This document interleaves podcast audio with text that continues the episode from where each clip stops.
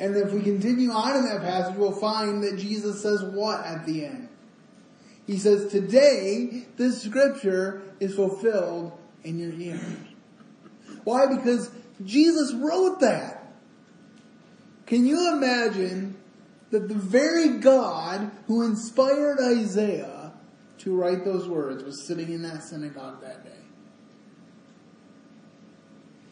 And so Paul is emulating his master by going into the synagogue as was his custom.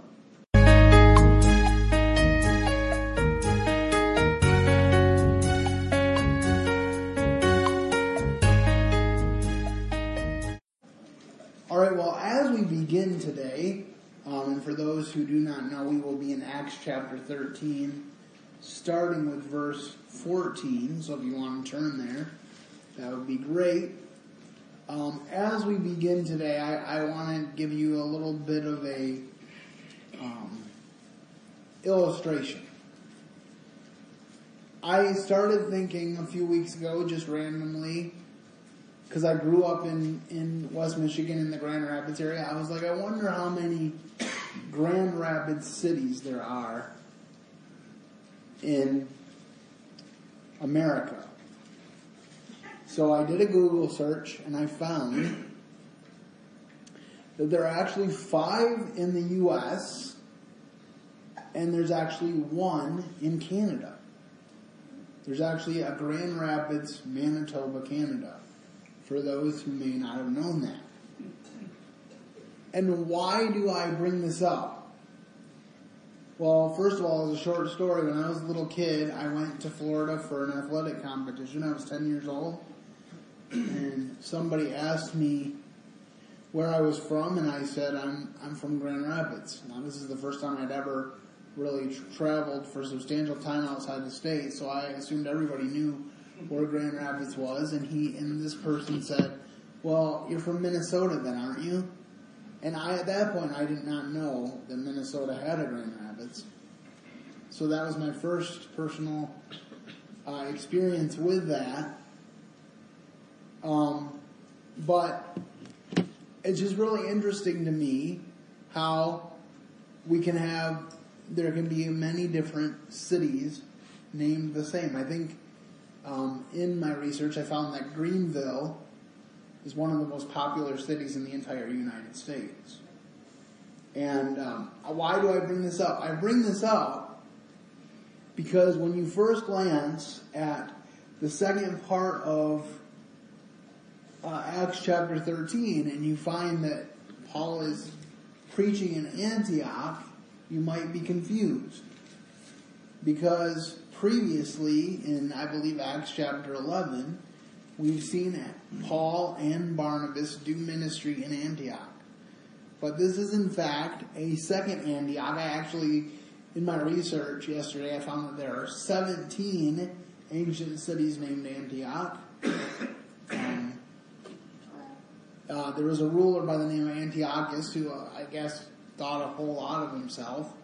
So he named a bunch of ancient cities after himself.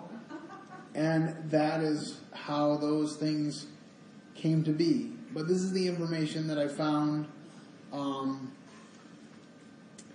on learnthebible.org about the Antioch of which we speak today.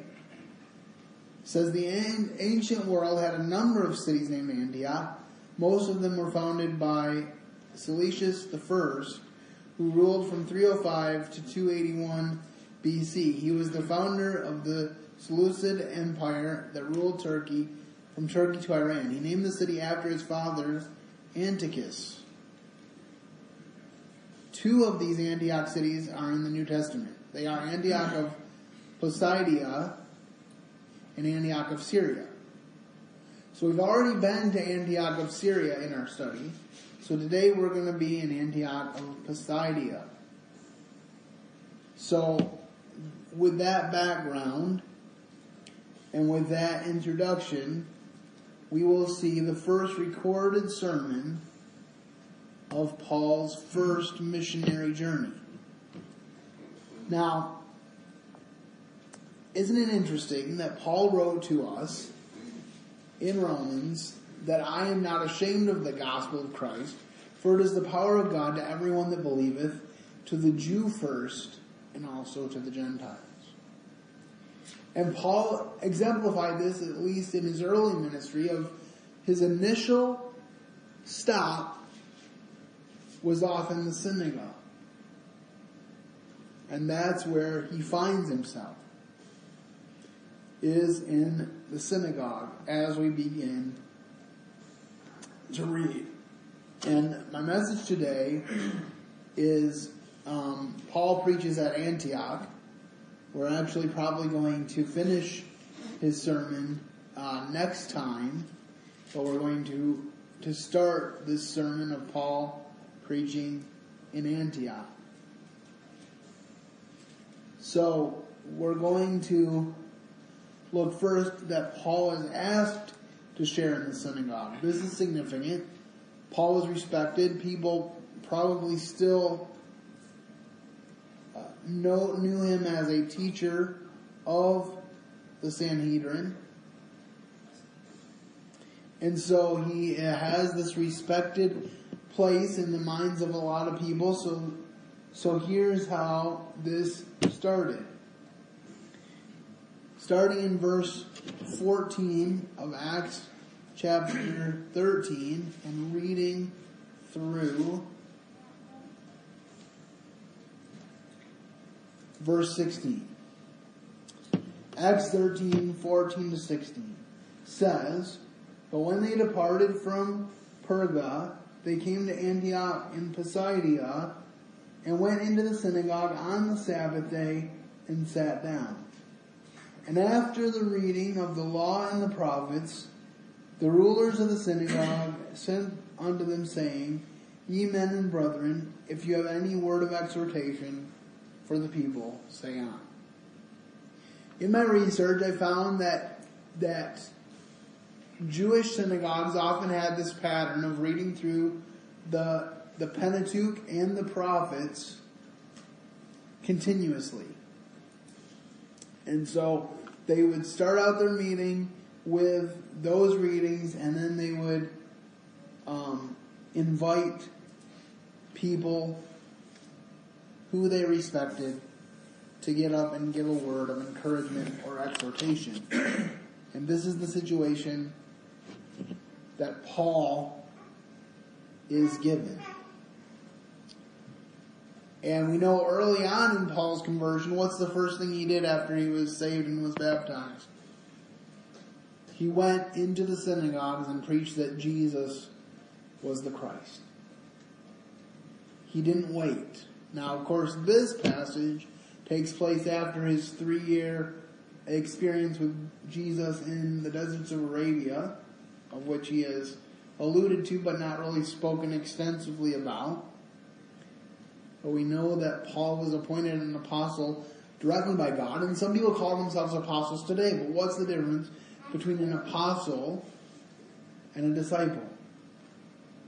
The difference between an apostle and a disciple is that each of the apostles, and this is the reason most, we don't believe that apostles exist today, you would not, some people might call me apostle in but I would never refer to myself as that because an apostle has the distinction of having a visitation and a commission from the physical bodily Christ. Paul saw the physical Christ on the road to Damascus and said, Who are you, Lord? And he said, I am Jesus whom thou persecutest.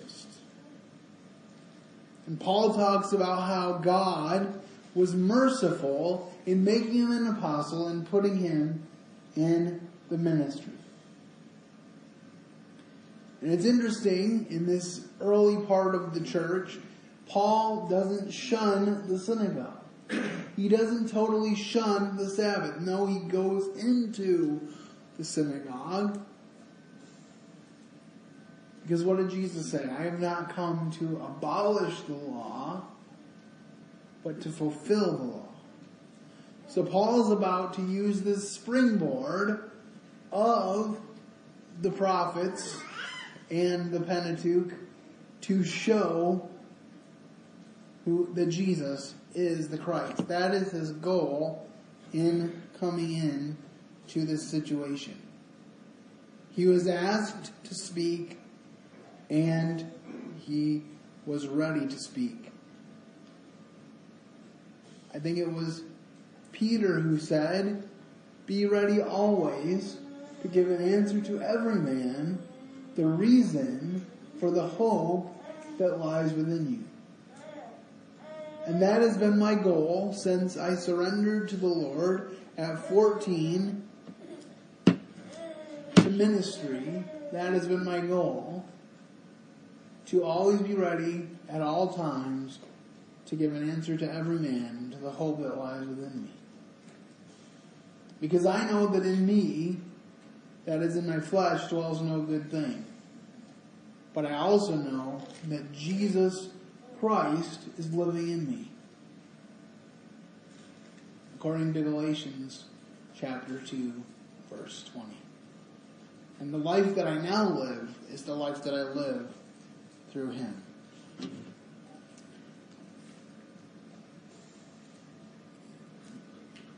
Can we uh, look by way of cross reference at Luke 4, 16 to 18, Luke 4, 16 to 18. I want you to see that Paul is imitating his master, the Lord Jesus.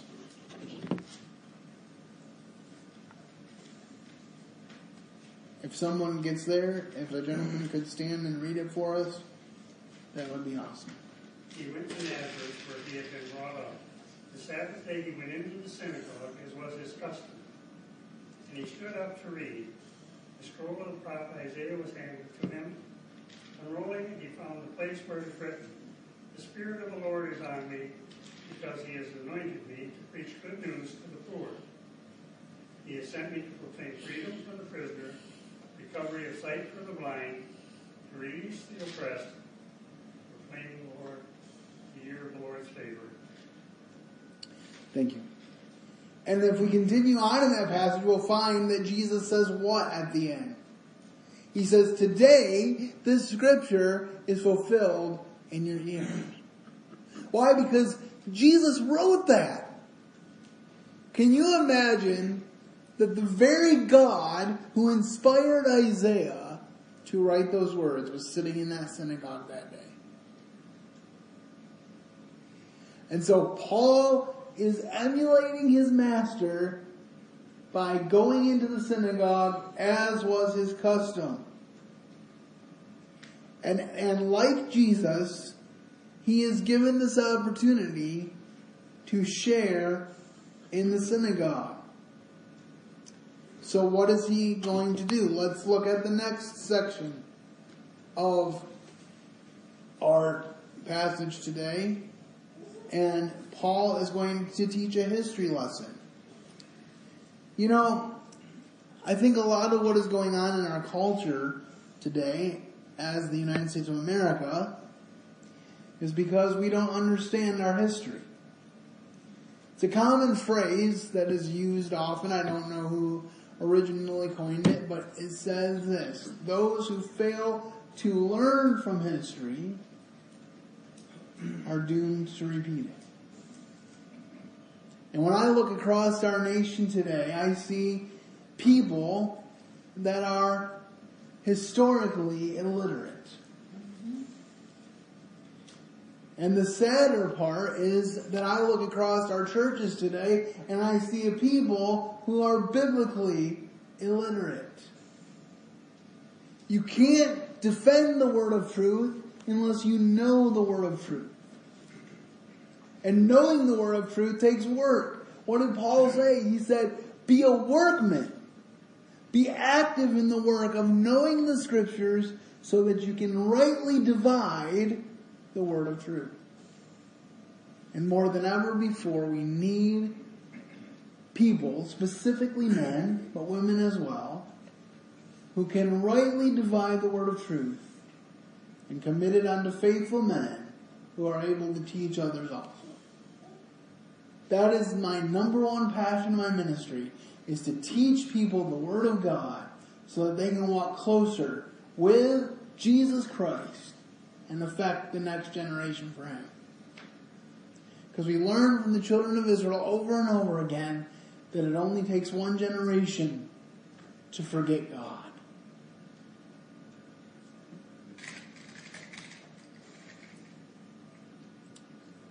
Um, Alexis de Tocqueville said that America is good because America is great. And if America ever ceases to be great, or America is great because America is good, if America ever ceases to be good, she will cease to be great. And why did he say America was good? He didn't say America was good because they had sweeping lands.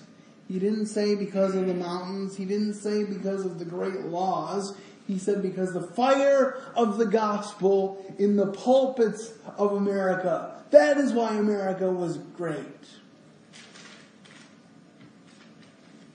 So if we want America to be great again, we need to get the fire of the gospel back into our pulpits.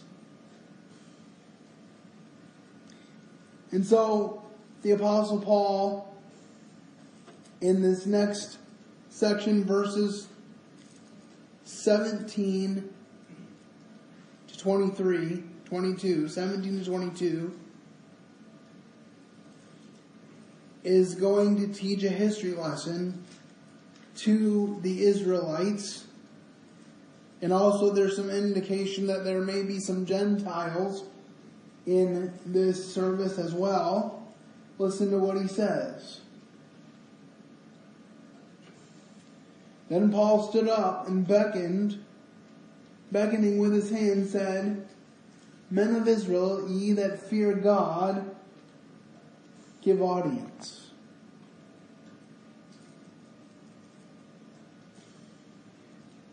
So he's talking about, he makes two separate statements. Men of Israel and ye that fear God. The God of this people, Israel, of Israel, chose our fathers and exalted the people when they dwelt as strangers in the land of Egypt, and with an high arm brought he them out of it. God brought the people of Israel out of Egypt. Yes, he used Moses, but Moses was just a man. He didn't have the power to bring them out of Egypt. And about the time of forty years suffered he their manners in the wilderness. So for forty years the people of Israel complained against God in the wilderness. They were supposed to go into the land after two or three weeks, remember? And they sent twelve spies and Caleb and Joshua came back all excited and they said, the Lord has given us this land, let's go take it. And the ten other spies said, the land is wonderful, but there's giants in the land. If only they had realized, greater is he that is in you than he that is in the world. But because they didn't, they wandered 40 years in the wilderness, and what did God say about them? He said, your clothes will not wear out, your shoes will not break. Imagine waking up every every day and your shoes are just as good as the day you left Egypt. But this is what he said. Your clothes aren't going to wear out. Your shoes aren't going to break, but you're going to die in the wilderness and your children will take the land. And even Moses is barred from the land. Why? Because he starts to get a big head and he says, do we need to give you water from this rock? Who was giving them water? It wasn't Moses. It was God. When Moses and Aaron started taking credit for what God was doing, God said, okay, Moses, Aaron, you won't be going in to the promised land.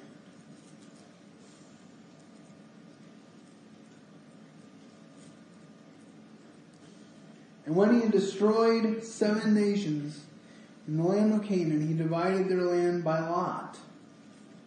And after that he gave unto them judges about the space of 450 years until Samuel the prophet.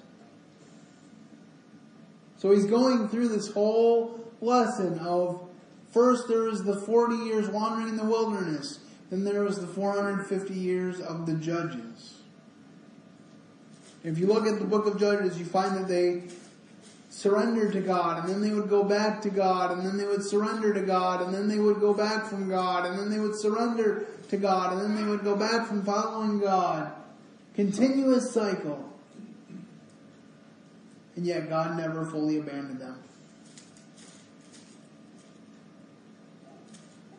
There's probably a variety of beliefs on that. But this is why I believe that God still has an ultimate plan for the people of Israel. Because he never fully abandoned them throughout all of the Old Testament. Why would he do so now? But Paul is continuing to lay out his case. And then he says, And afterward they desired a king, and God gave them unto Saul, the son of Cis, a man of the tribe of Benjamin, by the space of forty years. So for forty years they're under Saul. Remember, this is what they wanted. Despite all the warnings of Samuel, this is what they wanted. And what did God say to Samuel? He said, Give them what they desire. They have not rejected you, but they have rejected me. That's an important thing for us to remember too.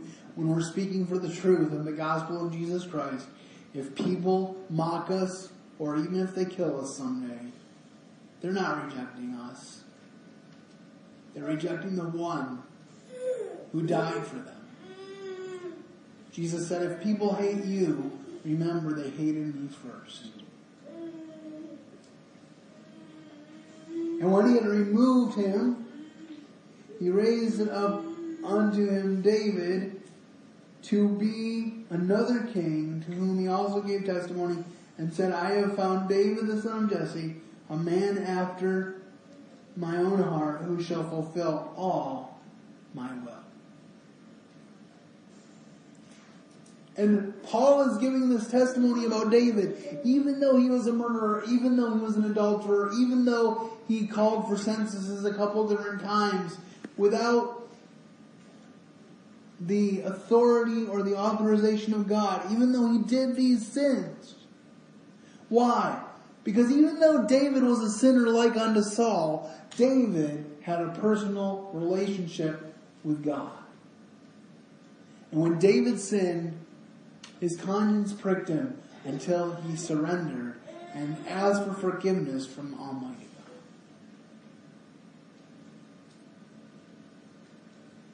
When God says, What kind of punishment do you want?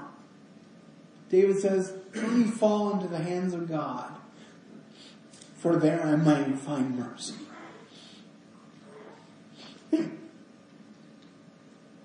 Isn't that a wonderful thing as a believer in the Lord Jesus? That when we sin, we can fall into the hands of God. For there, we can find mercy. Oh, that the world would understand that. It's not about trying to get them to do what we want them to do or trying to get them to do something different that is so much worse than what they're doing now. It's about falling into the hands of the mercy of Almighty God. Because there's coming a day when He will come as a judge and there will be no more mercy. There's coming a day when the final battle of all mankind will happen and God will win the victory and those who are on the wrong side will be sent to the lake of fire for eternal torment. For those who may not think about hell as real, let me ask you a question. Why did Jesus talk more about hell than he did about heaven? Because he knew that you could end up there if you didn't trust him.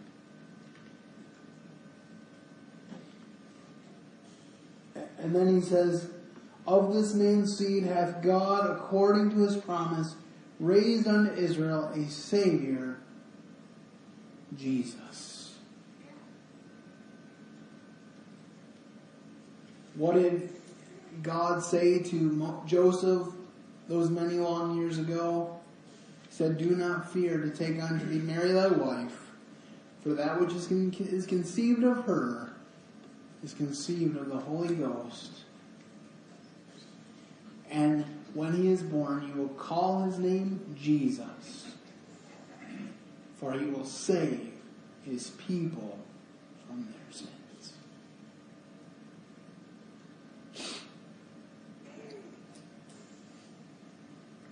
There's probably no more wonderful promise in the scripture than that promise that God gave Joseph that day. Joseph wasn't a perfect man, but he was a just man. Mary wasn't a perfect woman. She said in her Magnificat, the Lord has regarded the lowly estate of his handmaid. My spirit shall rejoice in God my Savior. She knew she wasn't perfect. He knew. Joseph knew he wasn't perfect, but they also knew that God had called them to this special task. So Paul has just walked them through the Old Testament very briefly and said, I'm here to testify of Jesus. What did he say his main calling was? To preach Christ and him crucified. Today, so often, we don't preach Christ and him crucified. Jesus was crucified so that you and I could have new life in him. And today, we seem to have watered down the gospel and we tell people they can come to church the way they are, which is true. God does say, come as you are. But he also says, if any man be in Christ, he is a new creature. Old things are passed away. Behold, all things are become new. And, Paul is making the case. All of these laws, all of these proclamations of the prophets, they led up to one thing, and that is the birth of Jesus, who, as we talked about earlier today, came in the fullness of time to redeem those who are under the law. Isn't it so good to know that God knew what he was doing, that he had a plan?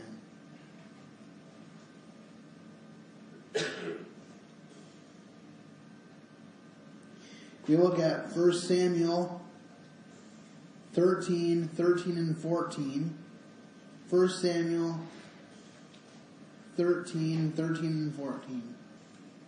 Samuel said to Saul, Thou hast done foolishly. Thou hast not kept the commandment of the Lord thy God, which he commanded thee. For now would the Lord have established thy kingdom upon Israel forever. But now thy kingdom shall not continue.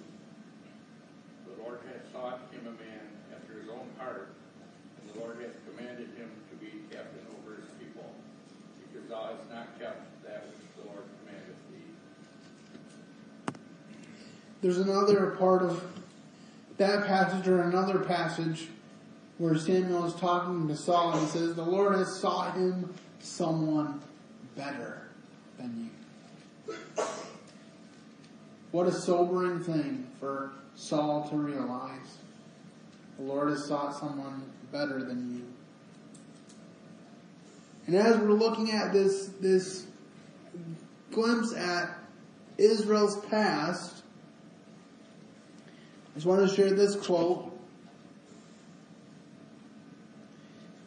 It says, The past is valuable as a guidepost, but dangerous if used as a hitching post. We should learn from our past, but we shouldn't dwell on our past. Paul frequently talked about his past and about the things that he was guilty of and the things that God redeemed him from. But he also said, forgetting those things which are behind, I press on toward the high calling of God in Christ Jesus. I seek to lay hold of that for which he laid hold of me. So keeping the past in perspective is important.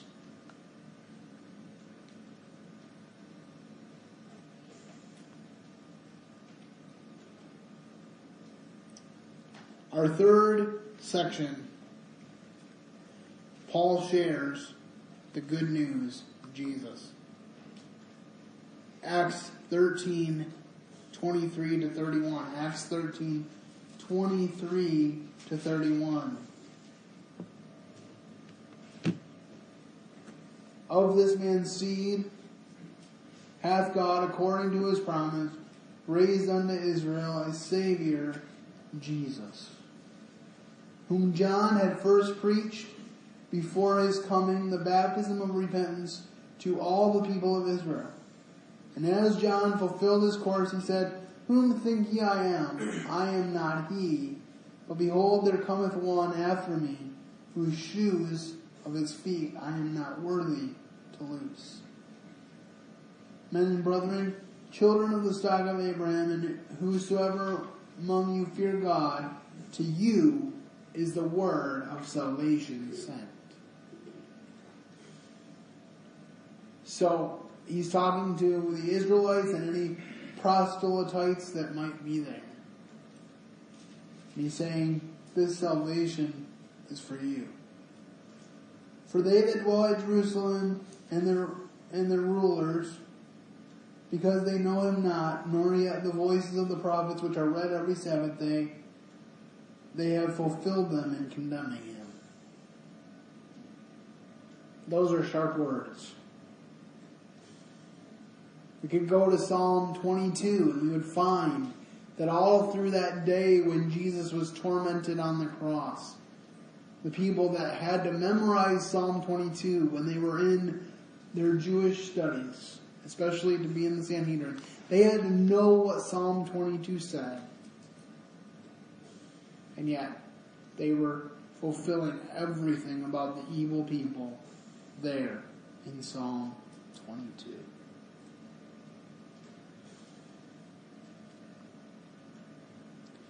And they condemned him. And you notice in the scriptures, they didn't condemn him because they, they thought, well, he's not God so much. I mean, I think one time they called him a devil. So there was a time when they literally said he's not God. But their biggest reason for condemning him is because he took away their popularity. They had popularity, they had sway, people listened to what they said, people liked their long prayers, or supposedly they liked their long prayers. And suddenly this upstart rabbi comes out of the woodwork and speaks as no other man spoke. Remember, they tried to arrest him once in the town square, so to speak, and what happened? The men came back empty handed. And they said, Why are you coming back empty handed? And what was their response? No man spoke like this man. And why did he speak with such authority? Because this is the same one who at one time in eternity past said, let there be light. And there was light. Do you ever stop and just marvel at that? That the one who said, let there be light, said to Peter, fear not.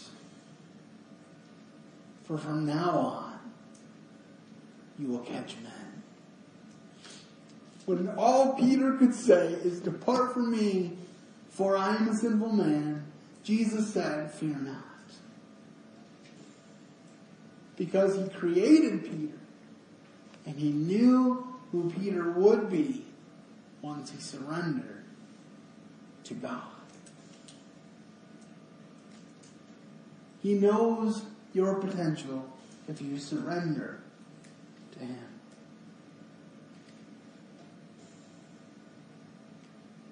And though they found no cause of death in him, yet desired they Pilate that he should be slain.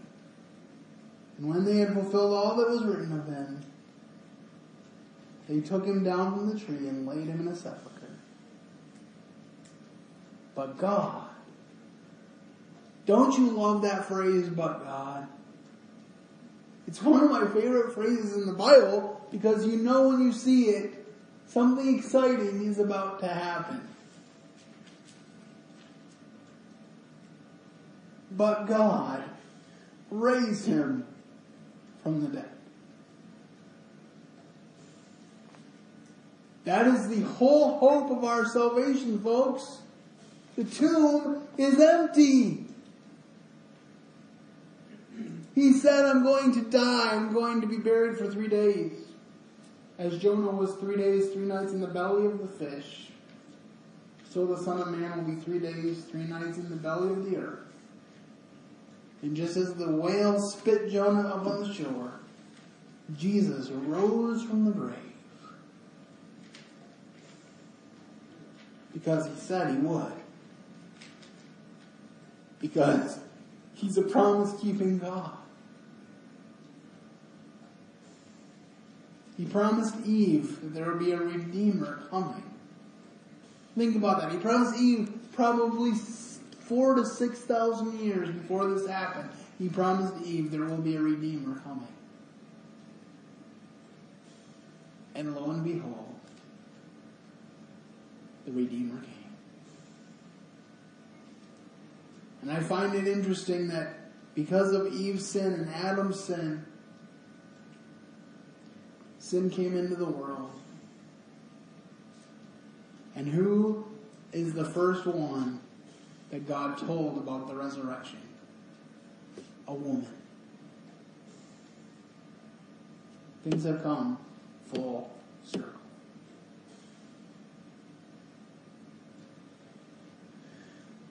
And then Paul just gives the testimonies. He said, And he was seen many days of them which came up with him from Galilee and Jerusalem, who are his witnesses unto the people. So he's like, You've probably heard from Peter and John. Maybe you were even there when they were arrested by the Sanhedrin. When they caused the lame man to walk that everybody knew was lame. This was not a charlatan, okay? Because it says in the Word, Luke is a man of detail. That's what I like about Luke as a writer. He says this man was 40 years lame from his birth. So we're talking about someone like me. I'm in my early 40s. I've been 40 years lame since my birth. And yet this man begged for silver and gold and Peter said, Silver and gold have I none, but such as I have give I thee. In the name, not, not because I'm Peter, rise up and walk, or I'm so great, I'm going to tell you to rise up and walk and give you this gift. No, he said, in the name of Jesus Christ of Nazareth, rise up and walk. And they didn't give him crutches for the first little bit.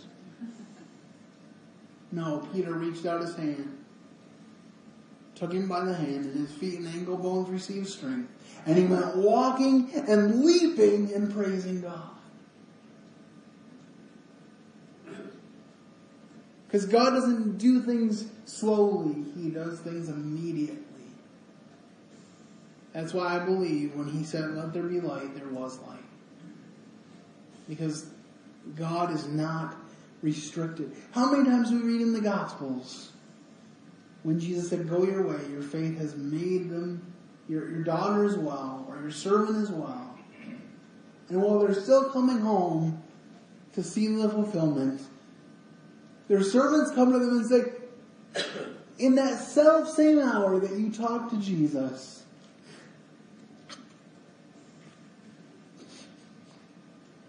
the healing came.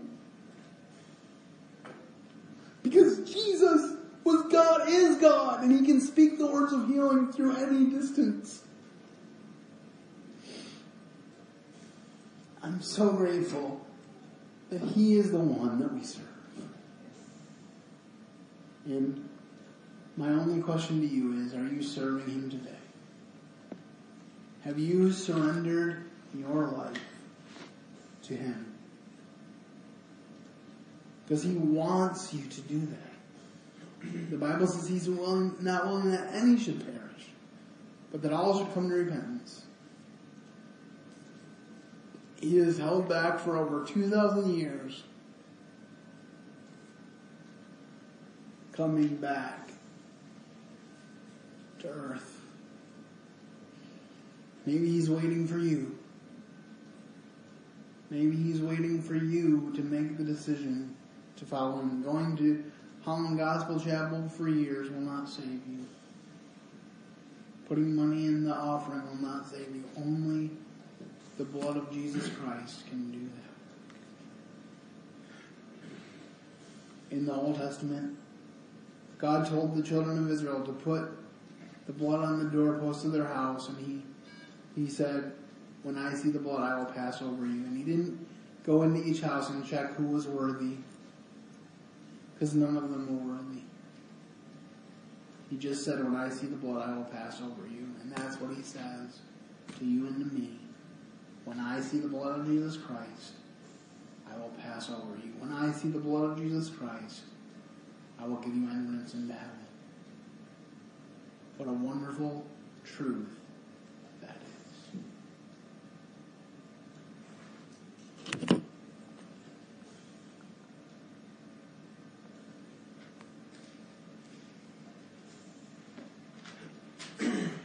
Let's um, I'm just going to quote this verse to you, Acts 4:12, as my cross reference to what we just talked about.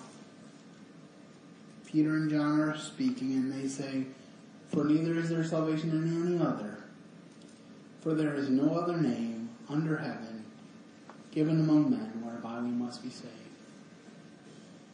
Paul addresses this in his own ministry when he says, "Some say I am, I am of Paul, some say I am of an Apollos." But Paul and Apollos don't matter. What matters is being of Christ. Doesn't matter if you're Brethren or Baptist or Presbyterian or Methodist. What matters is that you're of Christ.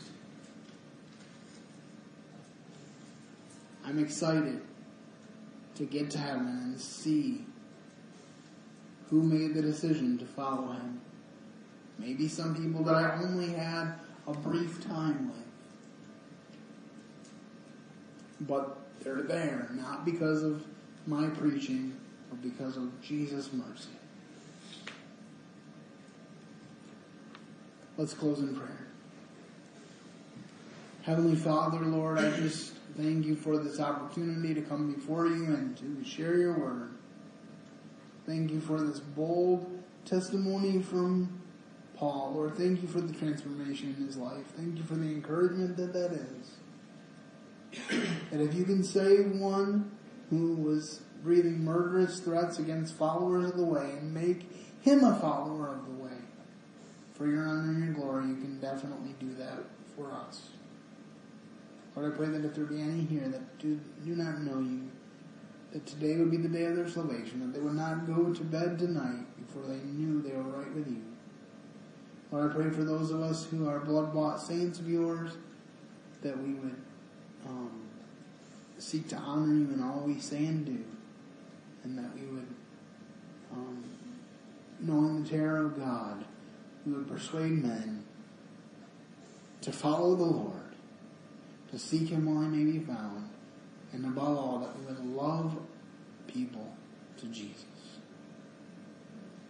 In Jesus' name.